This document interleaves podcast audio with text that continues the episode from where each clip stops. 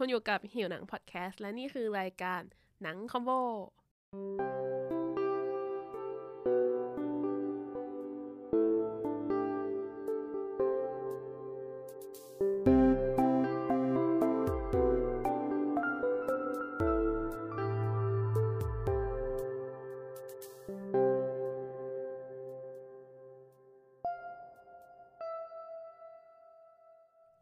โอเค ใน episode นี้นะคะ เนื่องจากความเป็นมือใหม่ของพวกเราก็เลยทำให้เสียงของแพงอาจจะเบาไปสักเล็กน้อยเพราะว่าตอนอัดลืมลืมเปิดไมค์อันนี้เราก็พยายามจะเร่งเสียงให้มันเท่ากันมากที่สุดแล้วนะครับ ก็ แต่ว่าได้ประมาณนี้อืมก็ขออภัยในความผิดพลาดนะคะ ต่อไปนี้เราก็จะ test ใหม่ทุกครั้ง ขอบคุณที่รับฟังนะคะก็เชิญรับฟังได้เลยครับ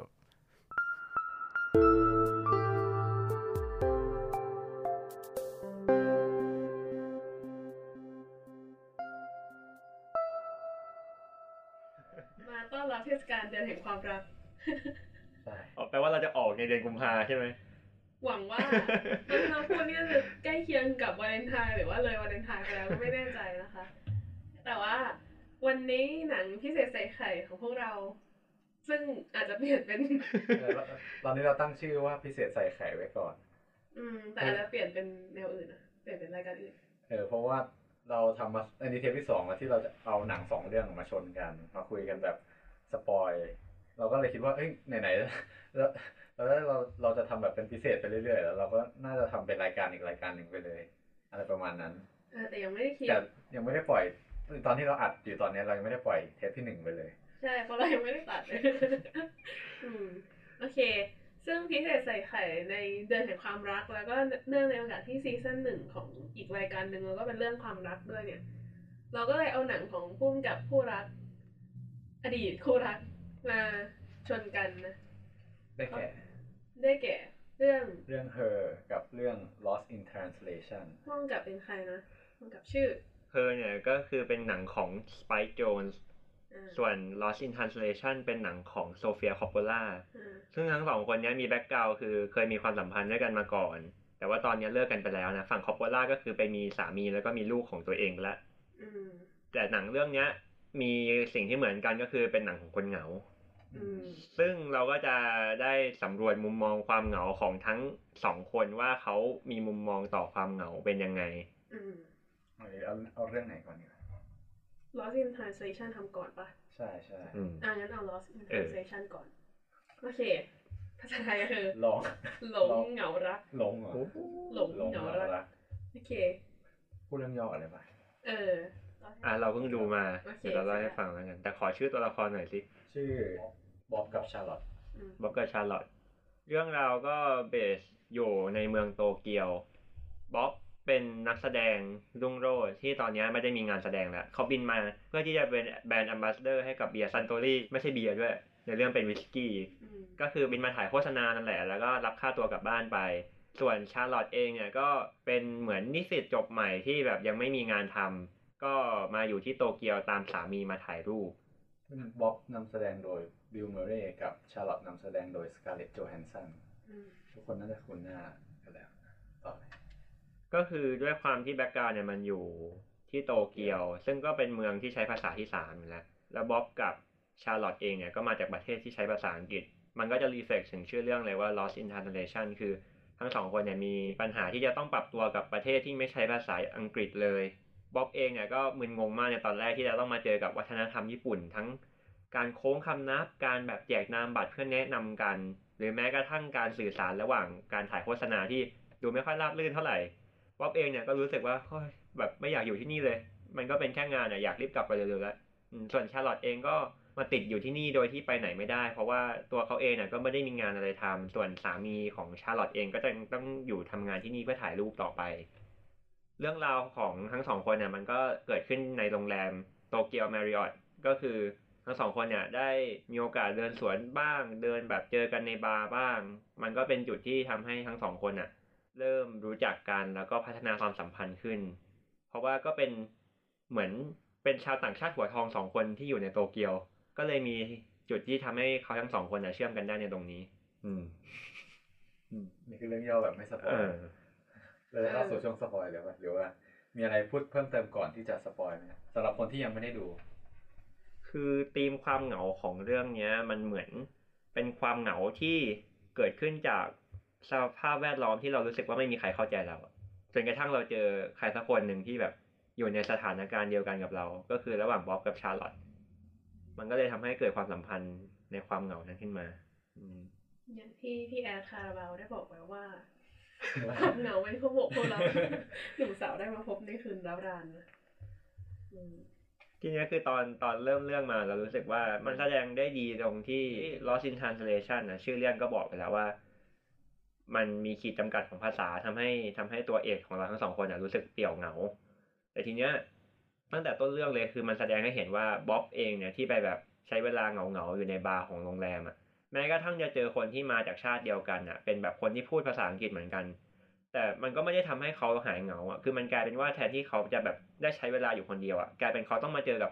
คนที่รู้จักว่าเขาเป็นดารา แล้วก็แบบเข้ามาคุยกับเขาอะมันยิ่งทำให้เขาอึดอัดอะมันแปลว่าจริงๆแล้วมันไม่ได้เป็นแค่แบบ เรื่องที่คอมมอนอย่างเดียวกันแค่คุยภาษาเดียวกัน แล้วมันจะทำให้คนสองคนมันรู้สึกดีต่อกันได้อะมันต้องมีอะไรมากกว่านั้นอะ อืม ซึ่งซึ่งชาร์ลอตก็เลยเข้ามาตอบโจทย์ตรงนั้นอะ ออมันมีความเหงาบางอย่างที่ชาร์ลอตมีแล้วบ๊อบก็มีอะทำให้ทั้งสองคนอะ เข้ามาอยู่ด้วยกันได้ คือตอนที่เราดูหนังเรื่องนี้เราอะรู้ตรงๆว่าเราไม่ค่อยอินเท่าไหร่ แต่แต่มีสิ่งหนึ่งที่เรารู้สึกเลยก็คือแบบความญี่ปุ่นที่มันใส่ในหนังอะหนังมันก็ผ่านมาสักพักหนึ่งแล้วเราคิดว่าปัจจุบันนี้มันก็ยังไม่เปลี่ยนไปในความแบบแสงสีของญี่ปุ่นอะไรประมาณนี้มันมีกลิ่นอายของญี่ปุ่นในแถบแบบชิบูย่าอะไรพวกนี้ชินจูกุอะไรประมาณนี้อยู่มากเลย จะเข้าสู่เรื่อง spoilตอนนี้ spoil ไปแล้วมั้งเออจริงๆยังไม่ได้มีอะไร spoil มากนะอืมก็เรื่องแบบยังไงเราก็ต้อง spoil อยู่แล้วป่ะเอออืมโอเคงั้นงั้นจบช่วงไม่ spoil เดี๋ยวอ้าวเหรอเพราะมากเมื่อกี้นี่เหมือน spoil ไปแล้วอ้าวจริงเหรอไม่เราก็ยังไม่ได้เล่าอ๋อเหรออ๋อโอเคแต่ที่ได้สำคัญมันก็อยู่สุดท้ายเลยอะอืมจริง คือทุกคนก็คงจะอยากรู้ว่าสองคนนี้จะได้เออ live happily ever after ไหม เออแล้วทำไมคนถึงแบบยังกล่าวถึงกันอยู่มาก มันเป็นหนึ่งในหนังที่ถูกพูดถึงอยู่มากในปัจจุบันเนี่ยอืมก็ไปดูกันนะครับสำหรับคนที่ยังไม่เคยดู โอเค ต่อไปนี้เราจะเป็นการสปอยหนังแบบหมดเปลือกนะนะฮะสำหรับใครที่ดูแล้วหรือว่าใครที่ยังไม่เคยดูแต่แบบเออชอบฟังสปอย ก็ฟังกันต่อเลยครับ โอเคเออจริง ๆ มันก็ไม่ถึงเรื่องราวมันก็มีเท่านี้อะนะ มันมีแค่แบบฉากสุดท้ายที่ คนก็พูดถึงกันเยอะนะแบบฉาก ตอนนี้เขาจะต้องแยกจากกันหรือเปล่าเออสรุปว่าสองคนนี้ได้ลงเอยอย่างมีความสุขไหม ก็ไม่ ไม่รู้ไม่รู้เออ คืออะไรอะไรที่มันทำให้สองคนนี้มันจูนขึ้นกันได้สนิทสนมกันอืมคิดว่าปัจจัยอะไรคือเราว่ามันแบบเป็นฉลาดมากเลยที่เลือกเซตติ้งเป็นโตเกียวอะ่ะ เพราะว่า personality ของคนญี่ปุ่น ถ้าสมมติว่าใครเคยไปที่ญี่ปุ่นก็น่าจะว่ารู้สึกว่าญี่ปุ่นมันมีความญี่ปุ่นญี่ปุ่นอะ่ะอืม คือเราที่ขนาดเป็นคนหน้าเอเชีย แบบหน้าตาก็ไม่ได้ต่างจากเขามากอะไรเงี้ย แต่เข้าไปก็ยังรู้สึกอดไม่ได้ที่จะรู้สึกแปลกแยกนะคือความญี่ปุ่นมันแบบ culture เขามัน มันหนาแน่นมากๆอะ อืม เออ มีพิธีรีตองมีอะไรหลาย ๆ อย่างที่ อเราไปแล้วเราเห็นว่าเราแตกต่างปุ๊บเราจะรู้สึกว่า เออเรามีความเป็นคนนอกอยู่พอดีอะไรเงี้ยแล้วด้วยความที่เขาเจอเขาแข็งแรงมากแล้วเขาก็ภูมิใจในภาษาญี่ปุ่น แล้วเขาก็อาจจะไม่ได้พูดภาษาอังกฤษมากนักอะไรอย่างเงี้ยซึ่งไม่ได้หมายความว่าเขาไม่ friendly นะแต่แค่หมายถึงแบบว่า ทุกคนก็พูดภาษาญี่ปุ่นกันหมดอะไรเงี้ยถ้าเราพูดภาษาอังกฤษเราก็จะอีกแหละคือแตกต่างแล้วก็บางทีก็จะคุยกันไม่รู้เรื่อง อืม มันก็เลยยิ่ง drive ให้แบบว่า คนที่ไปอยู่ญี่ปุ่นอะไรเงี้ยหรือไปเที่ยวญี่ปุ่นระยะหนึ่งรู้สึกเป็นเป็นเอเลี่ยนน่ะอืม แล้วก็อดไม่ได้ที่จะรู้สึกเปลี่ยวเหงา อืมนั่นก็คือสิ่งที่ทำให้บ๊อบกับชาร์ลอตอะคลิกกันได้ คือเขารู้สึกว่าเขาไม่แบบ ไม่บินลองไม่ได้อืม ไม่ได้เป็นส่วนหนึ่งของที่นี่ อืม แล้วก็ได้มาเจอคนที่แบบเข้าใจกันและกันในภาวะที่ต้องการใครสักคนพอดี อืมอื มันเลยเกิดเป็นความสัมพันธ์รูปแบบหนึ่งที่ก็ไม่แน่ใจว่ามันคือความรักหรือเปล่า แต่ว่า เออมันแบบมันเป็นความสัมพันธ์ที่พิเศษมากๆในช่วงเวลาหนึ่งแบบหนึ่งช่วงเวลาหนึ่งนั้นเออแต่ว่านี่ก็น่าจะเป็นแบบครอบคลุมเนื้อหาทั้งหมดของ Lost in Translation แล้วแหละ ที่มีอยู่นะ แต่ว่าคือสิ่งที่พิเศษของเรื่องนี้ก็คือมันไม่ใช่เรื่องมันเล่าแค่นี้ไง คือมันมีดีเทลหลาย ๆ อย่าง ที่มันเวลาคนดูอะ เออที่ถามว่าทำไมหนังเรื่องนี้มันถึงแบบ ยังได้รับการพูดถึงเยอะใช่ไหมอืมเพราะว่าเราว่าเพราะว่าหนังเรื่องเนี้ยเขาเล่าเรื่องได้ดีเขาเก็บ detail ละเอียดอะว่าคนในสภาวะที่รู้สึกแปลกแยกอะไรเงี้ยมันจะรู้สึกยังไง คือเขาถ่ายทอดได้ดีนะแต่พอดูหนังเรื่องนี้ก็จะเข้าใจได้ว่าทำไมทั้งที่นางเอกก็มีสามีอยู่แล้ว เอ่อไอ้บิลเมอร์เรย์ก็มีเมียอยู่แล้วที่บ้านมีลูกแล้วอะไรเงี้ย แต่ว่าทำไมสองคนนี้ถึงอดใจไม่ได้ที่จะรู้สึกถึงสายสัมพันธ์บางอย่างที่พิเศษต่อกันอืมมันก็เลยเป็นหนังที่ที่ดีนะในแง่ว่ามันนำเสนอความสัมพันธ์ที่พิเศษเนี่ยในช่วงเวลาที่พิเศษ คือหมายถึงแบบว่า มันก็เป็นหนังที่ขยายขอบเขตเรื่องของความรักอะหมายถึงหนังรักมันก็ไม่ได้มีแบบเดียวฉันใด ความรักก็ไม่ได้มีแบบเดียวฉันนั้น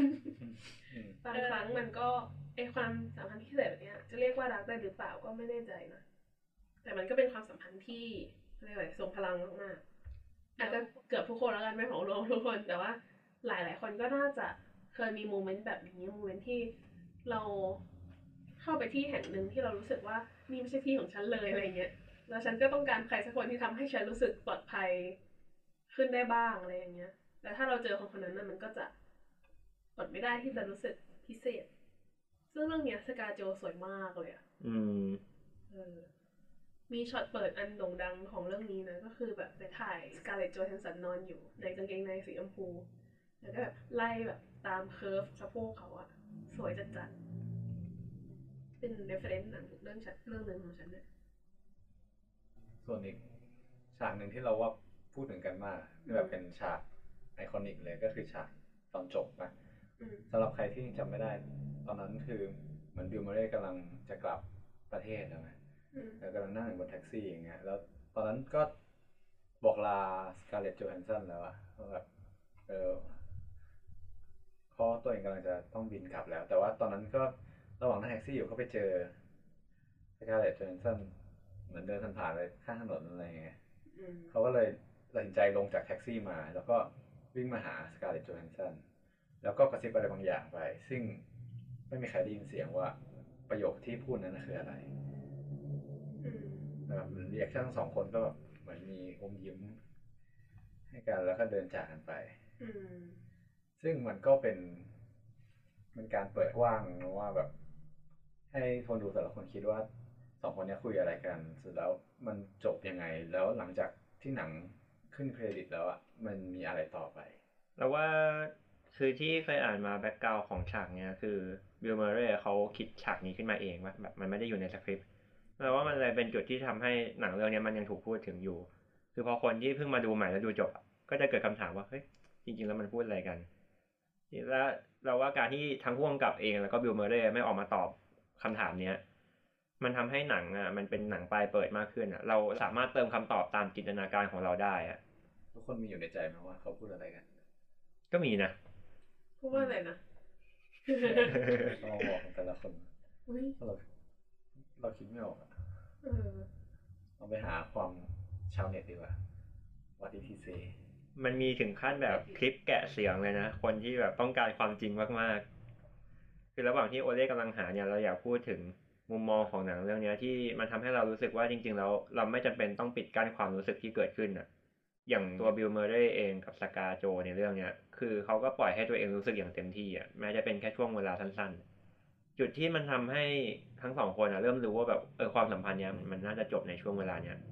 มันคือตอนที่บิลเมอร์เรย์กับสกาโจอะนอนคุยกันบนเตียง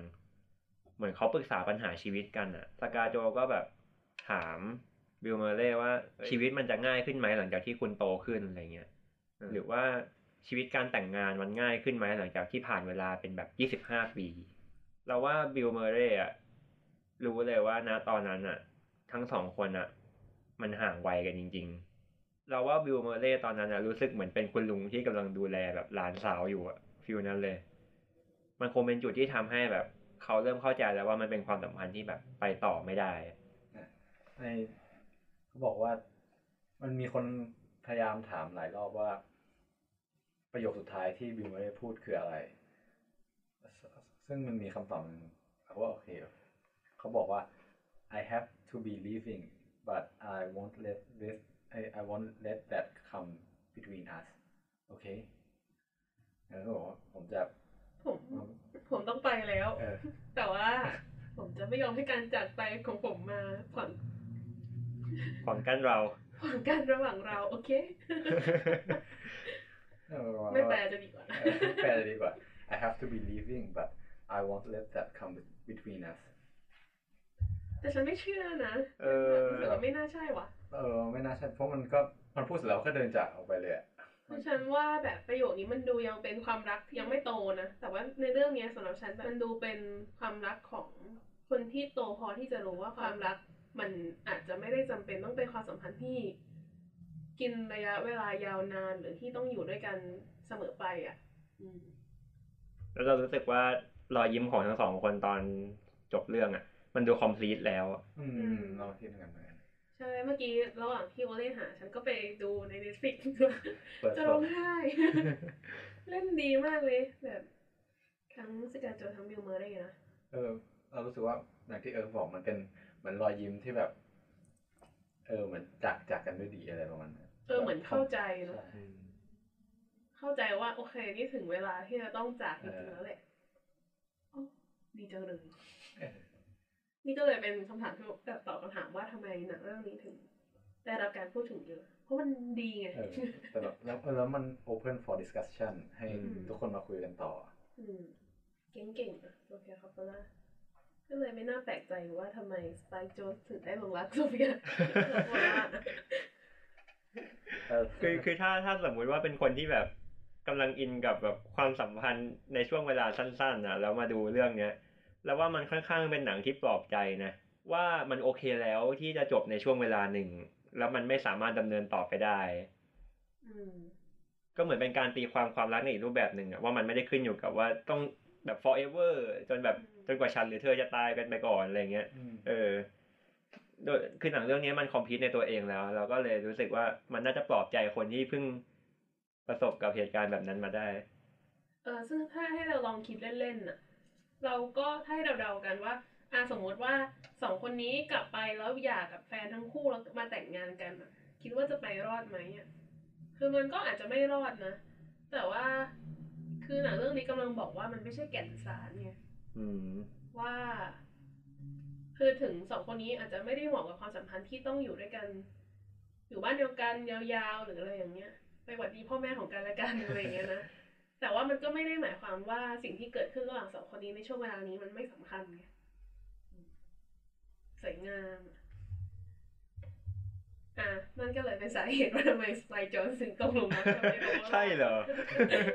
ไม่รู้แต่คือแบบแหมคนทำหนังที่เก่งๆนี่มันมีเสน่ห์จริงๆแต่เราดูหนังเขาเรารู้สึกว่าโอ้เขาน่าจะเป็นคนที่โรแมนติกนั่นก็เลยเป็นสาเหตุว่าทำไมเราถึงดูหนังเรื่องเธอนะ เรื่องหนังเรื่องเธออะมาต่อที่หนังเรื่องเธอ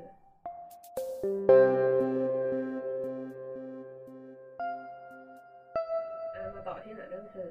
แล้วผู้กำกับชื่อ Spike Jonze อย่างที่เราบอกเกริ่นไปตอนต้นเรื่องว่า เขาเคยเป็นสามีภรรยากันนะเอ๊ะเขาแต่งงานกันปะแต่ง อืมแต่งปะวะแต่งไหมระหว่างที่แฟนกำลังหาว่าสองคนนี้เขาแต่งงานกันหรือเปล่าแต่จะเล่าเรื่องย่อให้ฟัง เรื่องนี้นำเรื่องโดยพระเอกที่ชื่อเทีโอดอร์ทีโอดอร์เป็นพนักงานบอก setting ก่อนมันคือโลกในอนาคตแล้วที่คนประชากรในนั้นนะมีเทคโนโลยีต่างๆ ที่แบบมาเอื้อนในการใช้ชีวิตมากขึ้นอ่าอย่างเราสามารถเห็นได้จากแบบชีวิตประจำวันของเขาอะอย่างเช่นเทีโอดอร์เขาก็ทำอาชีพอะไรทำอาชีพที่เขียนจดหมายแทนให้กับลูกค้าคือใครก็ได้มาจ้างเขาเขียนจดหมายถึง คนคนหนึ่ง ซึ่งแล้วเขาก็จะไปดูประวัติดูความสัมพันธ์ของทั้งคู่ว่าเป็นยังไง แล้วก็เอามาแต่งเป็นจดหมายแล้วก็ส่งไปให้อะไรเงี้ย ซึ่งเทียดอก็ทำงานเป็นนักเขียนจดหมาย เป็นอาชีพใหม่ที่แบบปัจจุบันนี้ยังไม่มี เทียดอก็เป็นคนที่เหงาเงาเนาะมีความสัมพันธ์ที่ไม่ค่อยดีกับภรรยา ก็เลยตอนเหมือนแยกทางกัน แล้วก็อยู่คนเดียว จนวันหนึ่งมันมีโฆษณา อันหนึ่งที่บอกว่ามีเทคโนโลยีใหม่มา คือเป็น voice assistant เป็นตัวภาษาไทยไม่รู้แปลว่าอะไร เป็นเหมือน Siri กับ Google Assistant ในปัจจุบันเนี่ย เหมือน Alexa ที่แบบคอยให้ความช่วยเหลือ แต่แบบมันสามารถให้ความช่วยเหลือได้ฉลาดกว่า Siri ในปัจจุบัน ที่แบบมันมีอารมณ์มันมีการพูดคุยตอบโต้ได้มากขึ้น ซึ่งเราบอกคร่าวๆได้เลยว่าเทียดอก็ตกหลุมรักกับ voice assistant ของเขาหรือ OSS ตัวเนี้ยที่ชื่อว่า Samantha แล้วเรื่องราวจะเป็นยังไงต่อไปเออเดี๋ยวค่อยคุยกันอืมอ่าโอเคเราได้คำตอบแล้วว่าเขาแต่งงานกัน แต่ว่าเป็นช่วงเวลาสั้นๆนะเขาก็เลิกกันไป ซึ่งมีคนถามเหมือนกันว่าหนังเรื่อง Lost in Translation เนี่ย ที่โซเฟียคอปโปล่าทำเนี่ย เกี่ยวกับสไปค์จอนส์ที่เป็นอดีตสามีไหมโซเฟียคอปโปล่าก็ให้สัมภาษณ์ว่าไม่ใช่สไปค์ค่ะ แต่ว่าคือ it's not spike นะ แต่ว่าเขาบอกว่ามันมี elements of him there ก็คือว่ามีเขาเรียกว่าอะไร มีบางส่วนบางสิ่งบางอย่างของของ Spike เนี่ยในตัวละครของในในหนัง elements of experience ก็คือว่ามีเรื่องของประสบการณ์ของทั้งสองคนอะไรเงี้ย ในขณะเดียวกันมันก็มี elements ของตัวโซเฟียเอง ในทุกๆตัวละคร อืม แต่ว่ามันก็เป็นปกติของคนทำหนังอยู่แล้วที่แบบจะเอาเศษเสี้ยวของประสบการณ์ ตัวเองมาใส่อืมใช่ ถูกต้อง สปายฟังแล้วก็ไม่เสียใจนะ อย่างน้อยก็มีตัวเขาเองอยู่ในหนัง ใช่เออคือมันไม่แปลกนะที่แบบว่าจะมีเศษเสี้ยวของของประสบการณ์ของคนทำหนังอยู่ เพราะมันก็ถือเป็นเอ่อเขาเรียกว่าอะไรวัตถุดิบชิ้นหนึ่งในการทำหนังนะอืมอืมซึ่งเออ ประสบการณ์นั้นก็น่าจะเป็นวัตถุดิบชิ้นดีเลย เพราะว่ามันน่าจะสมจริงมากกว่า ใช่การแต่งอะไรมา ใช่ คือทำหนังจากประสบการณ์ของเราเองก็คือ เรารู้ดีที่สุดนะ ว่ามันรู้สึกยังไงอะไรเงี้ยรู้ดีกว่าไปเอาประสบการณ์ของคนอื่นมาทำเออซึ่งก็มีคนทำแบบเดียวกับเราด้วยก็คือเอาหนังสองเรื่องนี้อะมาเปรียบเทียบกันนะ ก็คือ ก็คือมีคนเอามาทำเป็น เอ่อ วิดีโอเอเซ Lost in Translation slash slash her unloved story อืมเออ ก็ไปดูกันได้เขาบอกว่าทำดีมากเลย คือเขาเขาใช้คำเรียกสองเรื่องนี้ว่า three persons two cities one feeling คือสิ่งที่สองหนังสองเรื่องนี้มีร่วมกันนะมีมีคนสามคนในเรื่อง มีเมืองสองเมือง แต่ว่าความรู้สึกเดียวมีหนึ่งเดียวเท่านั้น เออ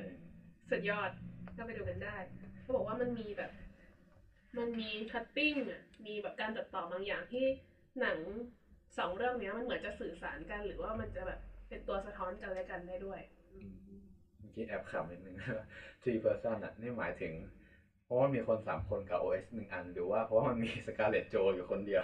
อ๋อเออทั้งคู่เออใช่สิ่งที่น่าสนใจคือสกาโจที่เล่น Lost in Translation นะก็มาเป็นเพราะว่าภาคเสียงเป็น Samantha เออเป็น OS เป็นเออ OS ในเรื่องเธอด้วยโอเคทีนี้กลับมาสู่เรื่องเธอนะมีที่สะดุดอีกอย่างหนึ่งด้วยคือ Two City อืมจริง ๆแล้วถ้าบอกว่า อะนี่คือโตเกียวหนึ่งอันในเรื่อง Lost in Translation กับอ่า Los Angeles ใน Her จริง ๆ แล้วจริงๆ Her มันมีสองเมืองนะ คือมันเป็นปักกิ่ง ไม่ใช่ มันเป็นเซี่ยงไฮ้บวกกับ LA โดยที่คนที่ดีไซน์แบบสิ่งแวดล้อมของเรื่อง Her เขาเก่งมากนะ คือเขาแบบสามารถตัดสลับlocation สองที่เนี้ยให้มันเป็นหนึ่งเมืองได้ location ใน LA กับปักกิ่งมันคือเซี่ยงไฮ้เซี่ยงไฮ้เซี่ยงไฮ้คือที่ถ่ายจริงใช่ๆแต่ในเมืองเอ้ยแต่ในหนังในก็น่าเรื่จะองเป็นเมือง เป็น LA ในยุคที่เทคโนโลยีไปถึงจุดนั้นแล้วอืมคือมันมีมันมีวิดีโอ analyze เรื่อง Her อันหนึ่งที่เราชอบมากที่เขาพูดถึงโลเคชันของ her เขาบอกว่าคอนเซปต์คอนเซปต์ของโลกอนาคตอะมันเป็นเรื่องที่นำเสนอไม่เหมือนเรื่องอื่นนะคือถ้าเรื่องอื่นมันก็จะเป็นแบบ dystopia หน่อยๆ เหมือนแบบเบ d ลันเนอร์เหมือนแบบเออมันก็จะมีความแบบหม่นๆใช่ไหมแต่เรื่องเนี้ยมันเป็นโลกในอนาคตที่ค่อนข้างเป็นยูโทเปียนะเราว่าแล้ว มันไม่ได้แบบหวือหวาอู้ฟู่เหมือนกับเหมือนกับภาพที่เราเคยดูมาในหนังก่อนๆอะ คือเขาใช้คำว่าแบบ เป็นสถานที่ที่แบบ where people clean up their life and finally got their shit together มันเหมือนเป็นโลกอนาคตที่เขาตัดสิ่งที่มันไม่จำเป็นกับชีวิตออกไปแล้ว แล้วเหมือนรู้ว่าจริง ๆ แล้วคนเรามันต้องการอะไรอะคือในแบบไม่ว่าจะเป็นเครื่องแต่งกายหรือว่าเป็นแบบ สถานที่ในเมืองอย่างเงี้ย คือมันค่อนข้างสะอาดตามากแหละดูแล้วมันสบายตามาก มันไม่มีโฆษณายุบยับยุบยับในเมือง การแต่งกายก็ไม่ได้ฉูดฉาดทุกอย่างแบบดูเป็นพาสเทลไปหมด รู้สึกว่ามันเป็นอนาคตที่เรารู้สึกอยากไปอยู่อะ เออ เออ อธิบายคำว่า utopia dystopia ให้เผื่อคนที่ไม่รู้จักฟังหนะใครจะอธิบายได้ดีที่สุด ยูโทเปียก็คือยูโทเปียกับ dystopia มันคือโลกเรียกว่าโลกสมมุติเนาะ เออ ถ้ายูโทเปียก็คือโลกสมมุติที่มันดีมากๆ ที่ทุกอย่างมัน perfect อุดมคตินะเออ มีความสุข ถ้า dystopia ก็คือตรงกันข้ามกันก็คือ โลกสมมุติที่มันมีความแบบว่าความความพังเออพัฒนาไปพัฒนาไปเรื่อยๆจนมันพังแล้วอืมแบบมีหลายๆรูปแบบนะ อย่างเช่นอะโฆษณาแล้วเออ dystopia ก็ไปดูได้ในพวก Black Mirror อะไรอย่างเงี้ยอืมอืมหรือว่าหนึ่งเก้าแปดสี่อะไรอย่างนี้ไง dystopia ที่แบบว่า รัฐบาลแบบสอดส่องพวก กำกับประชาชน Maze Runner The Hunger Games ก็เป็น dystopia อืมหรือว่ามีอีกเรื่องหนึ่งอะไรนะ Divergent อืมเออ อะไรแบบนั้น แล้วตัวอย่างยูโทเปียมีไหมหนังเรื่องมันไม่มีอะไรให้เรา ตัวอย่างหนังที่มันเป็นยูโทเปีย ยังนึกไม่ออกนะ อืมแต่มันมีนิยายที่ชื่อยูโทเปียเลยนะ ใช่แต่ก็ไม่รู้คือว่ามัมันนเกี่ยวกับอะไร มัน วาดฝันถึงเมืองที่ควรจะเป็นไงอืมแต่แบบหนังส่วนมากอะมันก็ต้องมีคอน FLICT ไงไม่งั้นมันก็จะไม่รู้จะเล่าอะไร ถ้าสมมติว่าทุกอย่าง perfect แบบเป็นยูโทเปียแล้ว มันก็จะไม่มีคอน FLICT มันก็จะไม่มีหนังมาเล่า หนังส่วนมากที่พูดถึงอนาคตก็เลยจะเป็น dystopia นะแต่หนังเรื่องนี้ก็ถือเป็นแล้วว่าเรื่องเนี้ยมันค่อนข้างลู่เข้ายูโทเปีย แต่ว่ามันก็นำเสนอว่าแม้ในโลก อนาคตที่ทุกอย่างดูจะเป็นไปได้สวยนะ มันก็ยังอดไม่ได้ที่จะมีคนเหงาไง ก็คือเออไอซูซูโทเปียนี่ก็เป็นยูโทเปีย อ๋อเออ มันมีความแบบเออ มันในในจินตนาการ มีคนบอกว่าอินทามนี่เป็นยูโทเปียฉันไม่เห็นด้วยนะ ก็ไปดูในที่มอร์โรแลนด์จะไม่ได้แล้วเรื่องมันเกี่ยวกับอะไร Back to the Future ก็ดูเป็นอยู่นะใช่ปะเออแต่เนี่ยในดิสนี่ก็มีน้อยน้อยกว่าแบบ มันต้องน้อยกว่าดิสโทเปียในดิสโทเปียมันก็ดีเพลวันนึกออกมันก็ดิสโทเปียโอเค อะกลับมากลับที่มาเข้าเรื่อง อะมันก็เป็นหนังแนว what if ที่แบบนำพามาว่าเทคโนโลยีอะที่เรา treat ตัวเทคโนโลยีเสมือนคนที่มีตัวตนคนหนึ่งแล้วอะแล้วก็เกิดตกหลุมรักอะจะเกิดอะไรขึ้น แล้วมันจะมีคนที่แบบสามารถปรับใช้ชีวิตร่วมไปกับเทคโนโลยีไปเลย หรือว่ามันจะมีความวายป่วงแบบ ใน Black Mirror ที่แบบใช้เทคโนโลยีจนพังอะไรอย่างเงี้ยเออก็ลองไปดูกันได้ อันนี้มันออกมาก่อน Black Mirror ป่ะ ก่อนดิสำหรับใครที่ยังไม่เคยดู Black Mirror ก็เป็นซีรีส์ที่ดีที่แบบพูดถึงเทคโนโลยีเออของเหมือนเหมือนเขาก็พยายามโยนเทคโนโลยีเข้ามาว่า เออโลกเนี้ย ถ้าสมมติมีเทคโนโลยีอย่างเงี้ย มันอาจจะมีเหตุการณ์อะไรที่เกิดขึ้นได้บ้างอืมเออหนังเรื่องนี้ก็เป็นแบบประมาณต้นฉบับที่แบบโยนให้รู้ว่าเฮ้ย ถ้า voice assistant มันดีระดับเนี้ยจนถึงขั้นที่สามารถทำให้คนตกหลุมรักได้จะเกิดอะไรขึ้น อืมซึ่งจริงๆในทางภาพยนตร์น่ะมันมีทฤษฎีภาพยนตร์ที่อธิบาย หนังพวกนี้ เออมันเริ่มเริ่มตัดยากแล้วเหมือนกันเออแต่ว่าพูดพูดไปก่อนอืมมันจะไม่เข้าเฮอสักทีใช่มันมีทฤษฎีภาพยนตร์ที่อธิบายหนังพวกนี้แบบหนังที่ว่าด้วยเรื่องอนาคตต่างๆอะไรเงี้ยก็คือทฤษฎี postmodern นะเออถ้าเราแบบไปลองหา postmodern film เนี่ย มันก็ จะมีหนังพวกนี้แหละที่ที่มันพูดถึงว่าในยุคที่หลังยุคโมเดิร์นที่เทคโนโลยีเข้ามามีผลกับชีวิตมนุษย์แล้วชีวิตมนุษย์จะเป็นยังไงต่อไป อ่า ก็เลยกลับมาสู่เรื่องเธอที่แบบว่าถ้าเทคโนโลยีมันก้าวล้ำมาถึงว่ามันกลายเป็นเพื่อนกลายเป็นคนรักของเราได้เนี่ยมันจะเกิดอะไรขึ้น อ่ากลับมาที่เทีโอดอร์จบแล้วใน part ช่วงที่ไม่ spoil อะสำหรับใครที่อยากไปดูก็ไปหาดูเองตอนนี้ ไม่แน่ใจลิโดไม่ได้ฉายแล้วมั้ยเหมือนช่วงก่อนหน้านี้ช่วงหนึ่งลิโดออกกลับมาฉาย แล้วก็ก่อนหน้านี้ช่วงหนึ่งเหมือนกัน Netflix ก็มีแต่ปัจจุบันเนี้ยเหมือนเขาเพิ่งเอาออกไปอืมก็ไปหาซื้อซื้อดีวดีหรือว่าซื้อ watch ออนไลน์เอาเออ ก็น่าจะหาไม่ยากนะ เพราะว่ามันก็ดังอยู่พอสมควร แล้วก็เพิ่งออกมาไม่นาน ใช่ แล้วว่าก็เป็นหนังเรื่องหนึ่งที่คนค่าแก่การเก็บ ถ้าเกิดใครอะคิดจะซื้อ โอเคอ่า จบช่วงไม่ spoil นะครับ ต่อไปจะเป็นช่วงที่ spoil สำหรับใครที่เอ่อเคยดูแล้วหรือว่ายังไม่เคยดูแต่ว่าชอบการ spoil ก็อะฟังต่อได้เลยครับโอเคซึ่งสิ่งที่คนอยากรู้ก็คือว่า อ่าเทีโอดอร์กับซาแมนธาจะได้ live happily ever after หรือเปล่าเหมือนใน Lost Translation ก็คือบอกมาไม่ทุกคนดูทุกคนดูแล้วคใจรับร้ายจังเลยแพงเออคือ เราเราสิ่งที่เราประทับใจในช่วงแรกของหนังอะคือ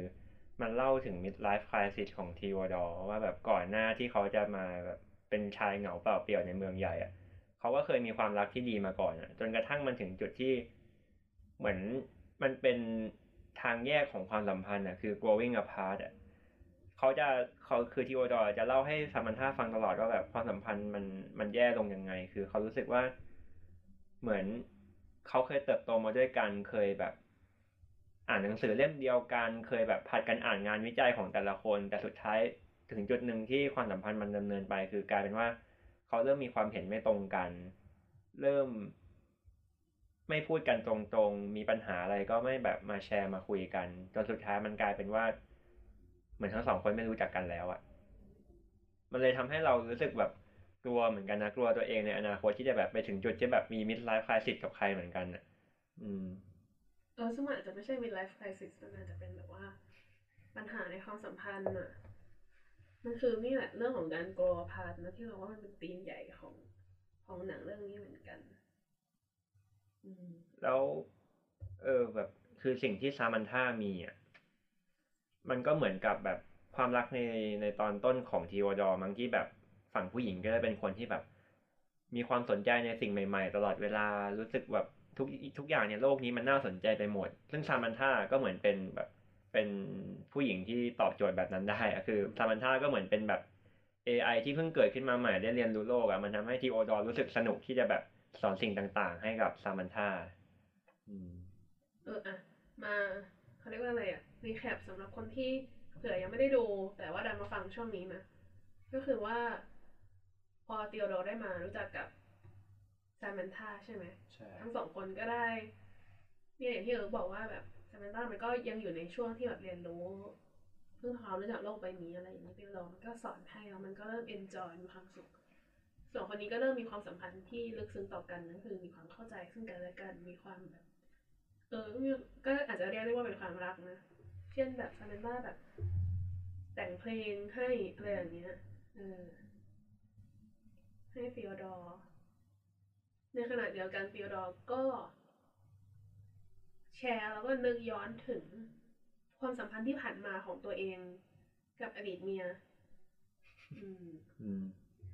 ไปด้วยอะไรอย่างเงี้ย จนทั้งสองคนก็ดำเนินความสัมพันธ์เช่นนี้เรื่อยมานะจนในตอนท้ายเนี่ยก็คือว่าเหมือนซามันต้าเนี่ยมันเริ่ม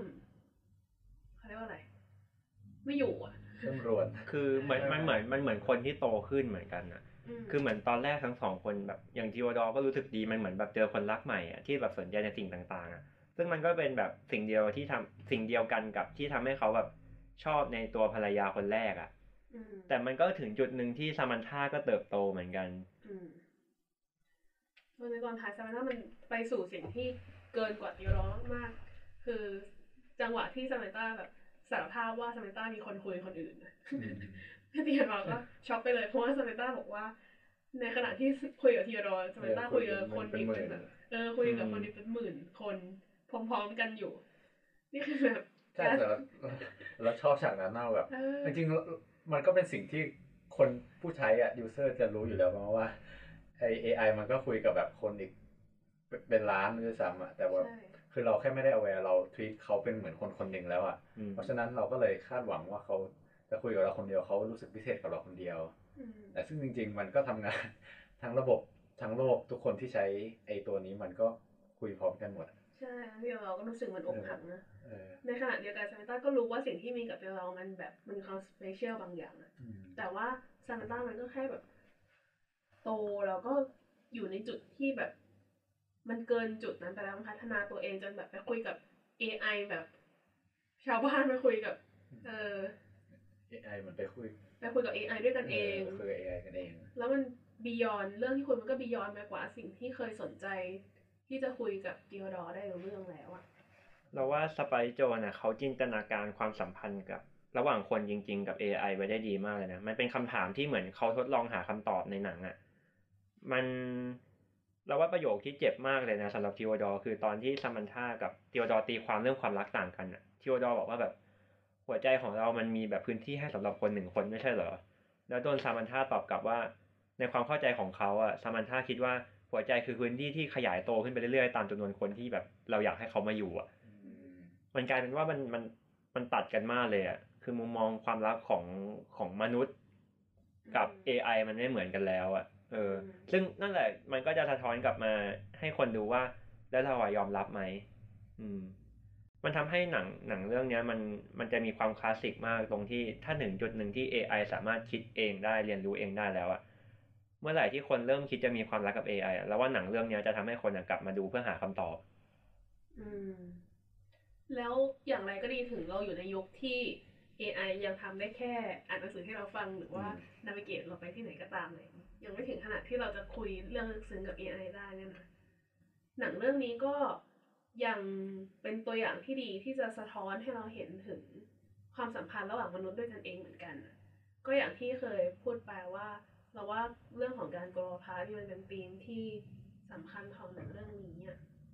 ก็คือว่าเรารู้สึกว่าเออในความสัมพันธ์ของมนุษย์กับมนุษย์เนี่ย มันก็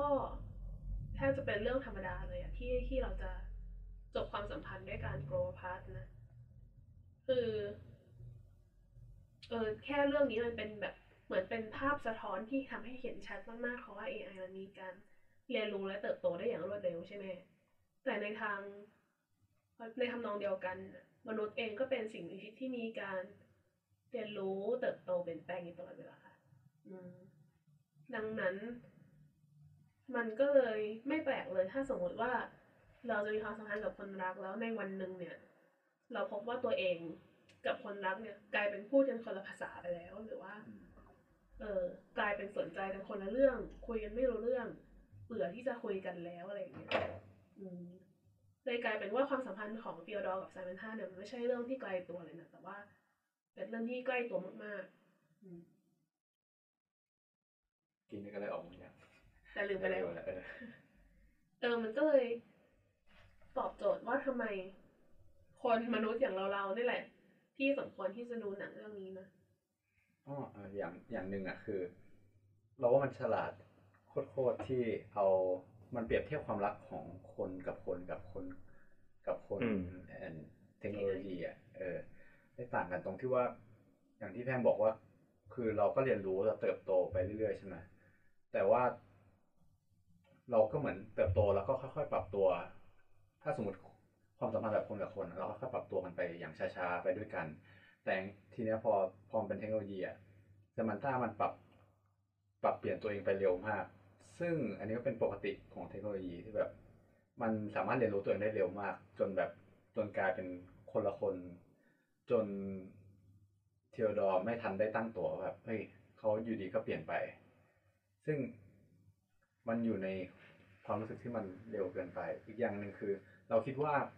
ความสัมพันธ์แบบคนกับคนอะทุกคนน่าจะเผื่อใจไว้แล้วแบบมันอาจจะมีการเปลี่ยนแปลงมันจะมีการกลัวพาร์ทที่แบบที่อาจจะเกิดขึ้นได้แต่ว่าไอตัว AI อะมันเราซื้อเหมือนเราซื้อมันเป็นเจ้าของมันอะเรามีความเป็นเจ้าของไอตัว AI อยู่อะเราก็เลยไม่คิดว่าวันหนึ่งมันจะแบบ grow apart ไปได้หรือเปล่า อืมเออเพราะว่ามันเราว่าคนก็ต่อให้เป็นสมัยนั้น มันก็ยังมองพวก AI เป็นสินค้าตัวหนึ่งที่เราเป็นเจ้าของอยู่หรือเปล่าอื มเออมันเริ่มมาจากทัศนคติที่มองอย่างนั้นว่าแบบเฮ้ยเรา in control กับ เราสามารถ take control กับตัว AI ตัวนี้ได้นะ เพราะว่ามันเป็นสิ่งที่มาช่วยเรา แต่ปรปรากฏว่าวันหนึ่งมันกลัวพาเราแล้วก็แบบไปจากเราอะไรเงี้ยอืมมันเลยยิ่งทำให้แบบ ไม่ทันได้ตั้งตัวแล้วก็อาจจะเจ็บมากกว่า อืมซึ่งสไปโจนก็เหมือนเหมือนชวนเราคิดไปด้วยนะว่า จริง ๆ แล้วแบบเห มือนเปรียบเทียบกันอะว่าแบบไหนมันดีกว่ากัน ระหว่างคนกับคนหรือคนกับ AI คือเราอะดูหนังเรื่องนี้หลายรอบมากเลย จนรอบท้ายๆเรารู้สึกว่าเขาค่อนข้างเป็นกลางมากเลยนะ กับการตอบคำถามเนี่ยเราเราได้เห็นทั้งฝั่งที่เขา support ความสัมพันธ์ระหว่างคนกับคน แล้วก็ support ความสัมพันธ์ระหว่างคนกับ AI ด้วยอะโดยที่เขาก็โชว์ปัญหาของทั้งคู่ให้เห็นนะเลยเป็นหนังที่เรารู้สึกว่าค่อนข้างเปิดกว้าง โดยเหมือนให้เราตัดสินเอาเองอะว่าเราเรา accept ข้อดีข้อเสียของแบบไหนมากกว่ากัน โดยตอนสุดท้ายอะตอนสุดท้ายที่เหมือนซามันธาก็ได้จากทิวดอร์ไป ด้วยความที่เขาเติบโตมากๆจนรู้สึกว่าเขาแบบไปได้ไกลกว่า ที่จะหยุดอยู่แค่ตรงเนี้ยเออมันทำให้เหมือนทีวดอร์ได้กลับมาพิจารณาแบบความสัมพันธ์ของตัวเองอีกครั้งอะจนเกิดเป็นจดหมายสุดท้ายขึ้นมาที่ทีวดอร์ส่งไปให้กับแฟนเก่าของเขา เรารู้สึกว่า จริงๆแล้วประโยคในจดหมายนั้นอะมันสามารถเป็นจดหมายที่มอบให้กับแฟนเก่าของทีวดอร์แล้วก็สามารถมอบกับซามันธาได้ด้วย เราเราเลยรู้สึกว่าจริง ๆแล้ว มันไม่ได้สำคัญเลยว่าจะเป็นคนหรือ AI อะจดหมายฉบับนั้นมันสามารถมอบให้กับคนที่คุณมีความรู้สึกดีๆด้วยได้ อืม แต่ด้วยด้วยหลังจากประโยคในจดหมายนั้นอะตอนจบเราจะเห็นว่าธีโอดอร์กับเพื่อนของเขาอะขึ้นไปบนดาดฟ้าด้วยกันใช่ไหม คือเพื่อนเขาก็เพิ่งอกหักมาจากความสัมพันธ์ธีโอดอร์เองก็เพิ่งแบบเหมือนแก้คอนฟ lict ในใจระหว่างความสัมพันธ์ของเขากับแฟนเก่าอะแล้วตอนสุดท้ายอะเราเห็นแบบฝ่ายผู้หญิงอะเขาก็ซบลงบนตัวธีโอดอร์เราแอบรู้สึกว่าอันนั้นอะ มันดูเป็นคำตอบของสไปโจนที่อยากทิ้งไว้อะอืม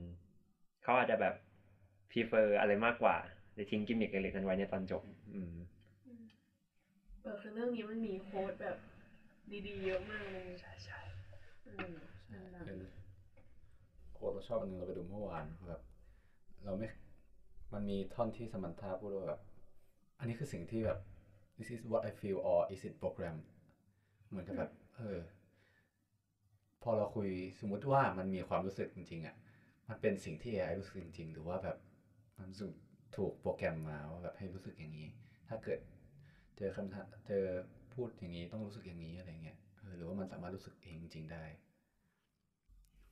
ต่อไปคุยไปเรื่อยๆจะเป็นเรื่องแบบปรัชญา AI แล้วของแพงชอบโพสต์ไหนในเรื่อง เนี่ยตอนอันนี้มันยาวมากเลยอืมเออแต่ว่าอะมีโค้ดหนึ่งที่ดังๆแล้วก็สั้นๆนะคือไอตอนที่เปียรอแบบคิดว่าตัวเองบ้าหรือเปล่าวะที่ไปชอบซามนต้ากำลังคิดว่าตัวเองจะมีความรักกับซามนต้าใช่ไหมเพื่อนของเปียรอ ก็เลยพูดว่า falling in love is a crazy thing to do it's kind of a form of socially accept- acceptable insanity อืมคือความรักเนี่ย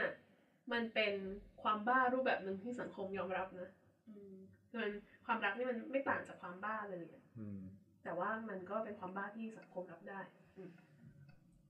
แต่ว่าเราชอบอันที่ซามนต้าพูดว่า อ่านเป็นอังกฤษหรือว่าแปลไทยดีว่าเดี๋ยวกว่าจะแปลไทยเสร็จ พูดถึงตอนที่ซามนต้ารู้สึกว่า คือเป็นตอนที่ซามนต้ากำลังจะแบบว่าเคลียร์เคลียร์ว่าซามนต้าแบบเกิดอะไรขึ้นถึงเปลี่ยนไปนะถ้าที่บอกแบบเรื่องอ่านหนังสือป่ะใช่ใช่ใช่เอเอออเออเออเออชอบสุดเลยซามนต้าบอกว่า it's like I'm reading a book and it's a book I deeply love but I'm reading it slowly now so the words are really far apart and the spaces between the words are almost infinite I can still feel you and the words of our story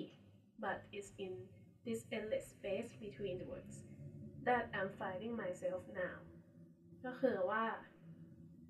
แต่มันมีต่ออีกนะเออแล้วก็ I love you so much but this is where I am now and this is who I am now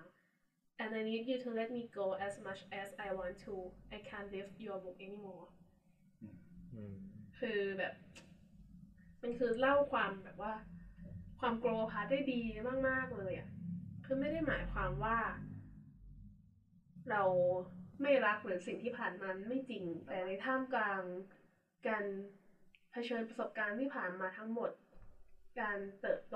ระหว่างคำระหว่างบรรทัดของเรื่องราวของเราเนี่ยเราได้เจอตัวตน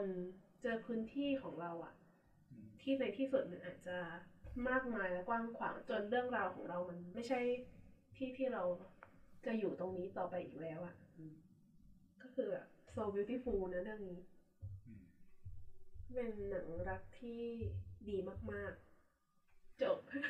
พูดไงอะพูดถึง AI ต่อเลยอะเราเราเราแบบเราสำหรับ quote ที่เราชอบอะคือเราชอบจดหมายตอนสุดท้ายที่สุดแหละ คือมันจะมี part ที่บอกว่า there will be a piece of you in me always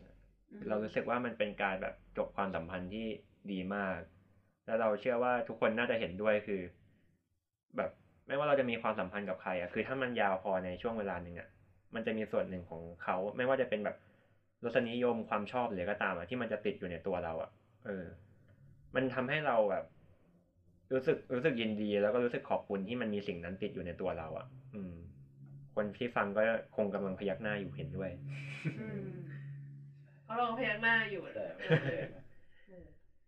เราก็ไม่รู้ว่าเรื่องนี้สไปโจนนี่ได้ทำเพื่อสื่อสารอะไรกับ ใช่ใช่ใช่โซเฟียคอปโปล่าหรือเปล่า แต่ว่าถ้าสมมติเขาสื่อสารกันเนี่ยมันก็น่าจะเป็นแบบจดหมายที่สวยงามมากๆนะอืมอืมคือแบบว่ารู้สึกว่า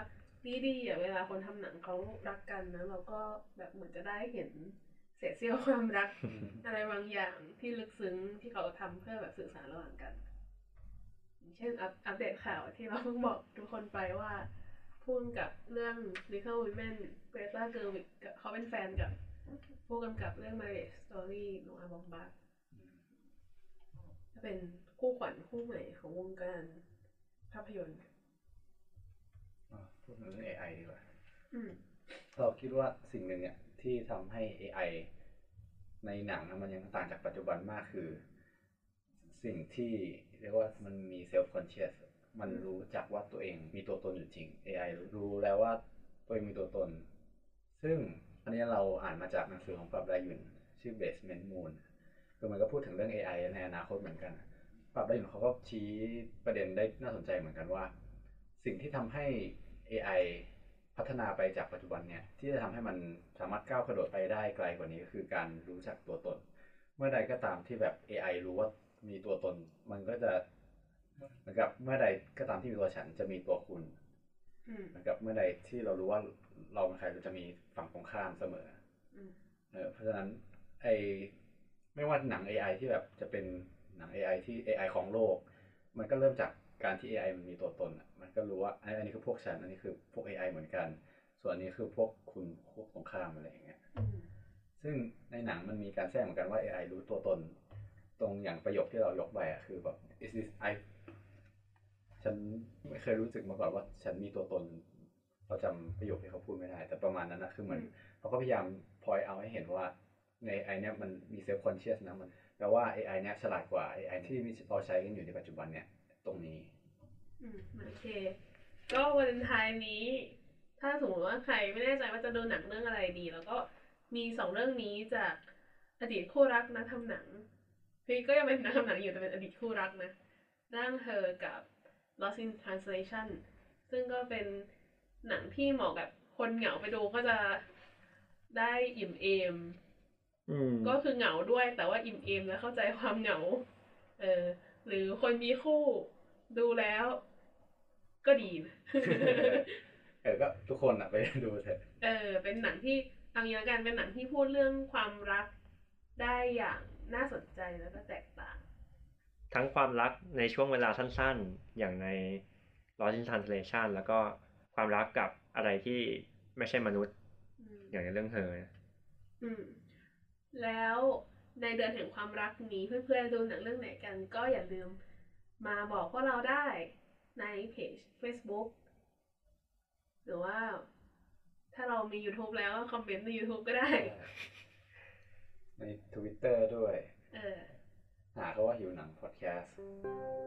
ทุกช่องทางก็น่าจะเจอ โอเค แล้วก็ไอตอนพิเศษใส่ไข่ตอนหน้าจะเป็นเรื่องอะไรหรือว่าจะเปลี่ยนเป็นรายการใหม่ที่เอาหนังสองเรื่องมาชนกัน จะเป็นยังไงดีก็เสนอไอเดียมาได้นะ ก็ฝากติดตามกันด้วยนะครับอืมบ๊ายบาย สวัสดีค่ะ